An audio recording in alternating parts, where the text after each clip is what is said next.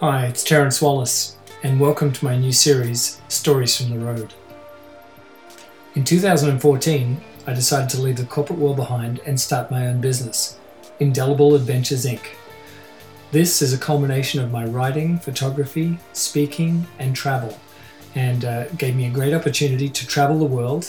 And so, with my writing, I've been able to gather and collect many stories from all my adventures. So, this series is a dedication to all of those stories. I hope you enjoy them. A big part of the reason for me reinventing myself and creating the life I'd always wanted was to be able to spend more time with my two children. Today, I have a 20 year old son and an 18 year old daughter, and for the past seven years, the three of us have had the good fortune to travel the world together. In today's episode, my daughter Sam and I are in Hong Kong. I hope you enjoy the episode. Whenever I travel, the best I can hope for is that the flight is uneventful. For any of you that have travelled, you'll also know that generally, if one thing goes awry, then all bets are off. I always find it astounding that the smallest little delay can derail the best laid plans, and at times like this, things just seem to spiral out of control. Luckily for Sam and I, our flight to Hong Kong had been a very easy one with the most difficult part for us having to sit for 15 hours, watching movies, trying to sleep, and eating intermittently. Our flight path had taken us from Toronto over the Northwest Passage and slightly east of the North Pole, across the upper reaches of Siberia, west of the Korean Peninsula and Beijing, before transversing mainland China and arriving into Hong Kong. As I observe Sam, I'm totally in awe of her ability to watch a movie while at the same time working on her computer with occasional glances at her movie and be able to digest it all. Such an incredible ability to carry on two completely different and separate tasks and seemingly be on top of both. There's no question that Sam is the queen of multitasking in our household, that's for sure. Now, I love to fly, but 15 hours really does test your patience and your body's ability to sit still in one place. Now, on long flights like this, it's really important to keep active and moving. I generally find my way down towards the emergency exit row so that there's a little more room to move and maneuver. Focusing on the different body parts I try to do something every one to two hours just to keep the blood flowing into all parts of my body. Not only does it make you feel better, but you feel refreshed upon arrival on, at your destination. Try it, it's great. We had arrived into Hong Kong early in the afternoon, but had gained a day as we'd crossed the international date line. After collecting our bag, our first thing to do was to buy our octopus pass. This is an incredibly handy little plastic card that you can load money onto and that you can pay for almost anything in Hong Kong. We used it to take the train into Central Station on Hong Kong Island and our hotel nearby. It was such a treat to be able to walk, particularly after our long flight. Great to stretch the legs, and Hong Kong Island is terrific to walk.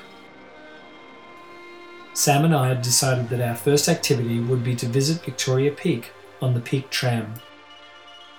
Now, although Victoria Peak is a little touristy, and the Peak Tram there'll be a bit of a lineup, it is well worth a visit, particularly for the incredible views of not only Hong Kong Island, but Kowloon itself.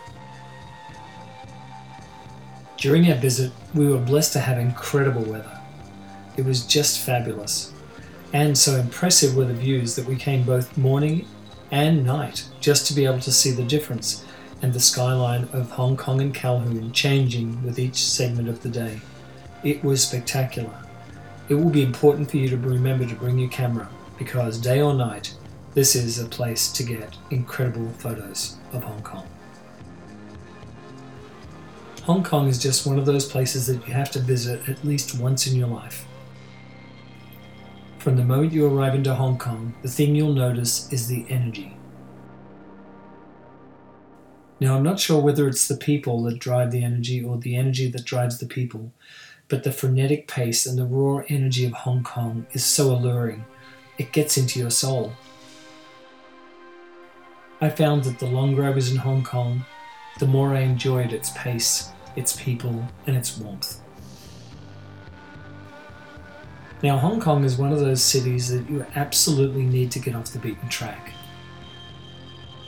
With the jumble of streets of Kowloon and the fast paced life on Hong Kong Island, it's such a strange and unreal world between the two places, interrelated and yet different. Hong Kong is also one of those cities where there is very little crime, and in my mind, all I can think of is what treasures await us in our exploration of this wonderful, diverse city. For over a century and a half, Hong Kong has been the gateway to mainland China. Over 7.4 million people inhabit Hong Kong in this small 1,000 square kilometre region of southern China. One of the best things about Hong Kong is the diverse metro and transportation system that it has in place. It is phenomenal. It can take you from end to end, north to south, east to west, across all of the city and all of the places that you'd like to visit. As I mentioned before, no trip to Hong Kong should be without an octopus pass.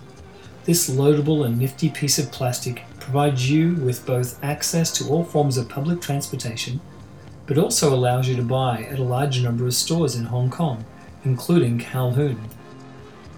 No more fumbling for change or trying to determine the currency, just load it up and go. Everything is tap and go here in Hong Kong, which makes for a hassle free purchasing experience. Whenever we travel together, we always discuss at the end of every day all the things that we enjoyed and create a small list of all the things that we would suggest to other people who might visit this city. Here are just a few of the activities that we tried when we were in Hong Kong, out of the literally thousands of things that you can do. Sam's absolute favourite activity on our visit to Hong Kong was the Tian Tan and Po Lin Monastery visit on Lantau Island. It's easily accessible via the metro system, Take the gold route to Tung Chung and follow the signs for Tian Tan. The initial 6.5 kilometer cable car ride over the harbour and up into the mountains is your introduction to Tian Tan and the Po Lin Monastery.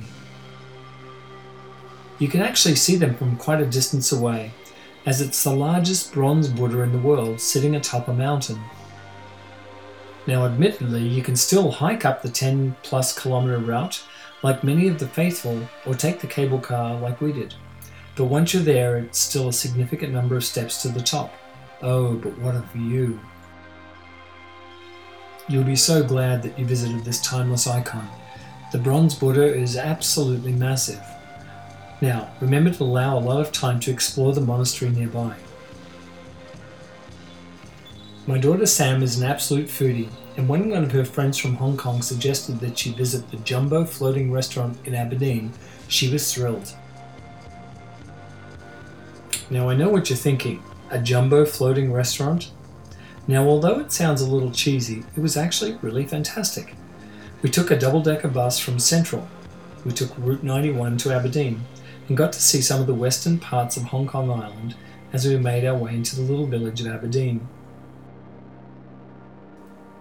Now, you don't need to take a bus, you could also take the metro.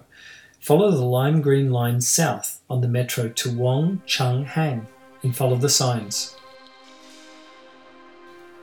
After arriving at the harbour, you have to catch a little ferry to the floating restaurant, where there are a number of restaurants to choose from. We had some of the best seafood of our entire trip here, and we ate on an open terrace overlooking the bay. Absolutely delicious food, attentive wait staff, and it made for an awesome lunch. Plus, the exterior is a photographer's dream. Another of the really cool things that we did was to explore the antique markets. It's easy walking access from Central to the Antiques and Chinese Knickknack Market on the Upper Lascar Road and Hollywood Road. It was lovely to wander through the markets early in the day, although not too early as most of the stores and stalls don't open until 11am very civilized. We spent a couple of hours just strolling through the alleyways along Hollywood Road. I fear there weren't as many bargains to be had unless you haggled over the price. It's almost expected that you do.